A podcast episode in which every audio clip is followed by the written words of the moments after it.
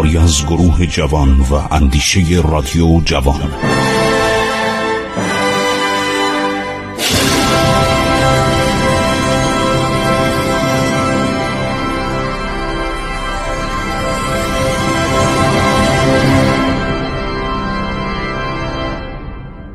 بسم الله الرحمن الرحیم. خسرو معتزد هستم. به شما سلام می‌گویم. با شما هستم برای مدت پانزده دقیقه. دوستان عزیز درباره شاپور اول داشتیم صحبت می‌کردیم. همون کسی که مجسمش الان در یکی از غارهای استان فارس دیده میشه و کتیبای بزرگ از خودش باقی گذاشته کتیبای مفصلی.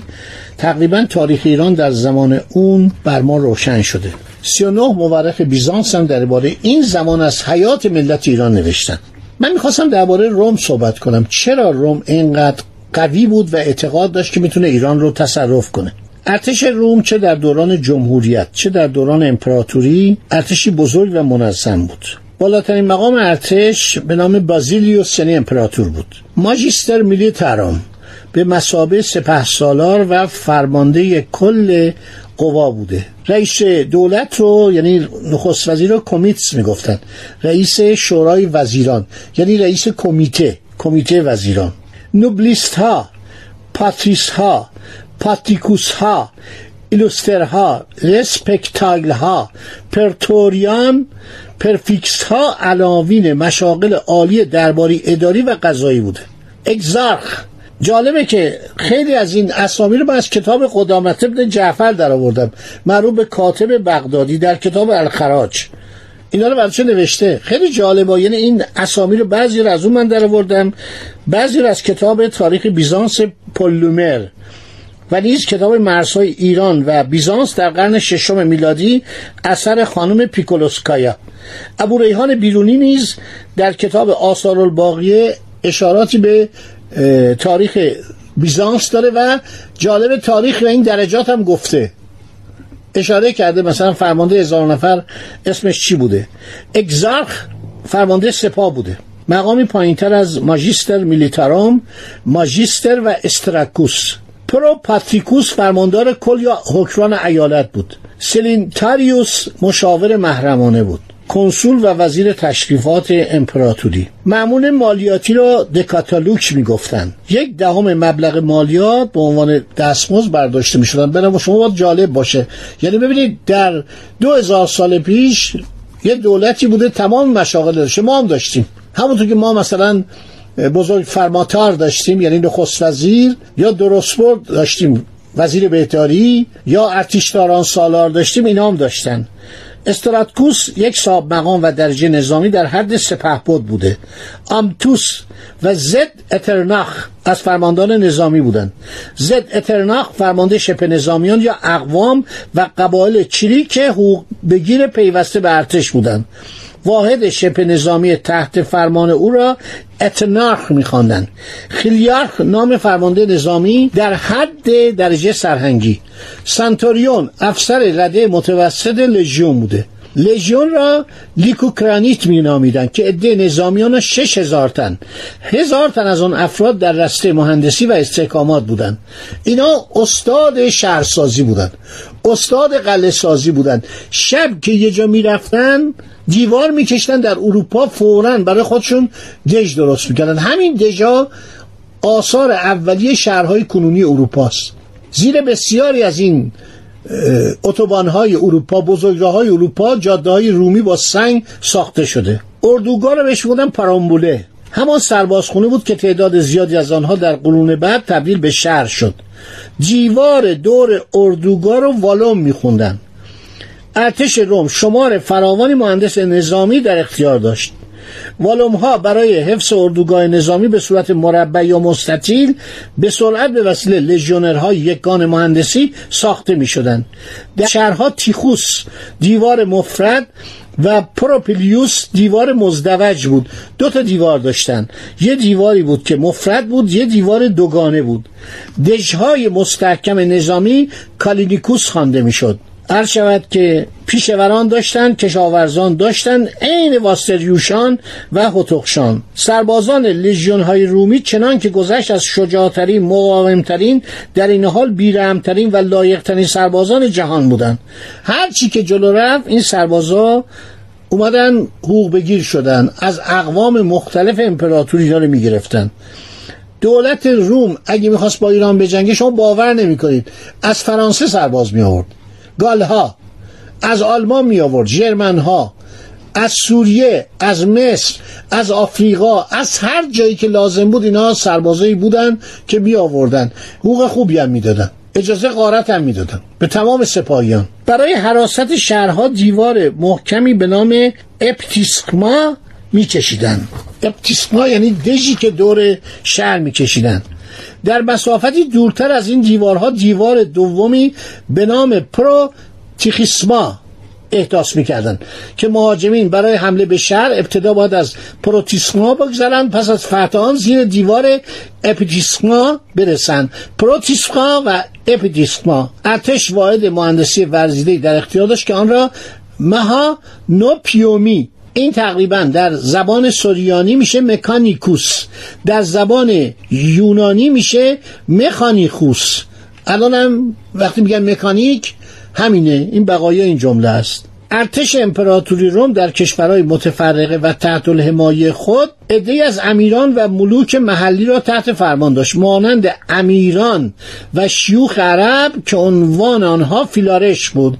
مقام فیلارش با کنارنگ های ایرانی و تحت فرمان ایران که در مناطق مرزی و تحت الحمایه ایران حکومت می‌کردند برابری داشت.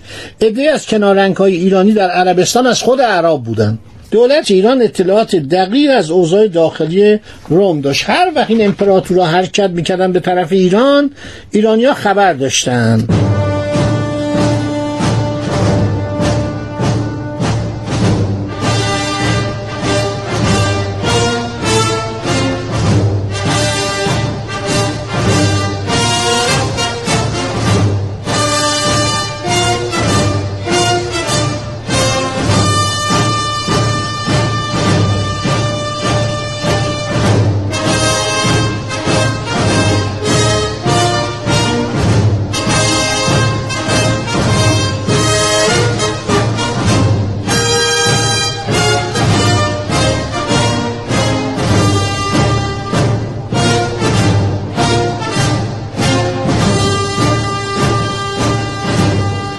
روم سلطنت دیگه موروسی نبود. لگات ها می اومدن. لگات یعنی چی؟ یعنی سرتیب. اینا کودتا می‌کردن به فرماندهی ارتش و امپراتوری می‌رسیدن. چند تا امپراتور هست من اسم می‌برم. سابی نیاتوس تیمی توس و جولیوس فیلیپوس. معروف به فیلیپ عرب. سه ژنرال بودن لگات بودن که جایگزین هم شدن. گردیان سوم که به ایران حمله کرد بعد از اینا بود. ایمیلیانوس که او هم به ایران حمله کرد والریان که او هم به ایران حمله کرد و اسیر شد و در اسارت مرد اینا پشت سر هم می اومدن کودتا می کردن در حوادث مختلف می اومدن و امپراتور می شدن والریان که در ایران اسیر میشه پسرش دیوجانوس میاد امپراتور میشه. پسران او مستوموس و ویکتور توس که در سرزمین گال یعنی کشور فرانسه مستقر بودند هر کدام ادعای امپراتوری می‌کردند. خلاصه فرمودید ما با یک امپراتوری سر کار داشتیم که همه اینها آرزوی تصرف ایران رو داشتن 25 امپراتور امپراتور روم که اول ژنرال بودن و بعد اومدن از راه شورش یا از راه کودتا یا از راه خواست عمومی امپراتور شدن اولین هدفی که اعلام می‌کردن فتح ایران بود. ببینید ایرانیا چه مشکلی داشتن. این امپراتوران خوشبختانه از وضعیت جغرافیای ایران عراضی و سهاری برهوت آن فقدان رودخانه و منابع آب و استراحتگاه و منزلگاه ها در ایران اطلاع دقیقی نداشتند اینا باور کنید نمی‌دونستن ایران چیه. اینا خیال می‌کردن چون همش تو اروپا جنگ می‌کردن پیشروی داشتن به ندرت سرداری میفرستادن عربستان یا مصر یا سرزمین ترکیه. اینا خیال می‌کردن که ایران مثل اروپاست. یعنی همه جا آب پیدا میشه. می اومدن تو این سهاری گرفتار می‌شدن و ایرانی از این وسیله استفاده کردن به عنوان وسیله دفاعی. واقعا اینا بیچاره می‌کردن. اینا رو میکشوندن به داخل خاک ایران و در ایران عرض شود که از تشنگی و گرسنگی و بدبختی این ارتش رو بود که قسمت اعظم سپاهیانش پیاده بودن. بعدا یاد گرفتن که اسب سواری کنن. یعنی وقتی که در ایران گرفتار شدن واقعا سوار نظام روم بعد از ایران ایجاد میشه بعد از رویاری با ایرانی ها وقتی کراسوس شکست می‌خوره مارک آنتوان شکست می‌خوره. اون همه امپراتوران در ایران نابود میشن رو به تحلیل میرن سپاهیانشون پراکنده میشن از گشنگی تشنگی.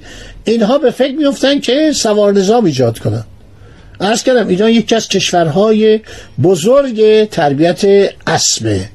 خب گوردیانوس میاد در سواحل آسیا پیاده میشه. تعداد لژیون هاش هم افزایش پیدا می‌کنه. افسران سوار اسب هستن ارتش بیشتر پیاده نظام دارن پیاده را میرن با اون چکمه های عجیب غریب.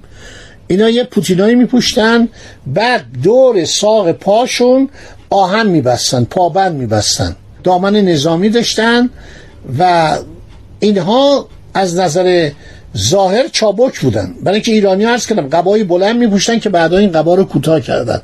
اینا وقتی حرکت می‌کردن این لباس های سنگین کلاخود سنگین این زرو چیزایی که به خودشون بسته بودن کفتان زره اینا رو در حرکتشون ایجاد کندی می‌کرد. تو اروپا مشکلی نداشتن آب و هوای ملایم. در ایران زیر این آفتاب سوزان بیچاره می‌شدن. از منجنیق چرخدار که به وسیله اسب کشیده می‌شد استفاده می‌کردن. در این زمان که به زمان شاپور اول به ایران حمله می‌کنن عراب جنگی نداشتن.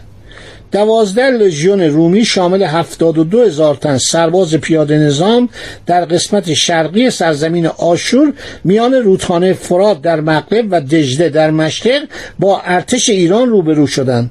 سپاهیان روم 400 منجنیق داشتند. همه اینا رو رومیا نوشتن. تمام اینه که من دارم برای شما می‌خونم این وقایع نگاران. لحظه به لحظه می نوشتن در ارتش روم چه اتفاقی میفته. 39 تا ما مورخ رومی داشتیم و بیزانسی که اینا نوشتن. خب جنگ شروع میشه نیزه و شمشیر و تبرزین و کمان فنری. کماناشون خیلی خوب بوده. وحشتناک بوده. وقتی تیر پرتاب می‌کردن می‌خورد و بدن رو سوراخ می‌کرد. با یک سنگ های از منجنیق و با تیرهایی که از کمانهای فنری میجهید ایرانیان را مورد حمله قرار می‌دادند. جنگ خونین آغاز شد. ما از کجا می‌دونیم؟ از کتیبه شاپور. همین رو نوشته. خیلی جالبه. یعنی اومده اینا رو روی سنگ برای شما برای نسلهای بعدی نوشته که من چیکار کردم با اینا.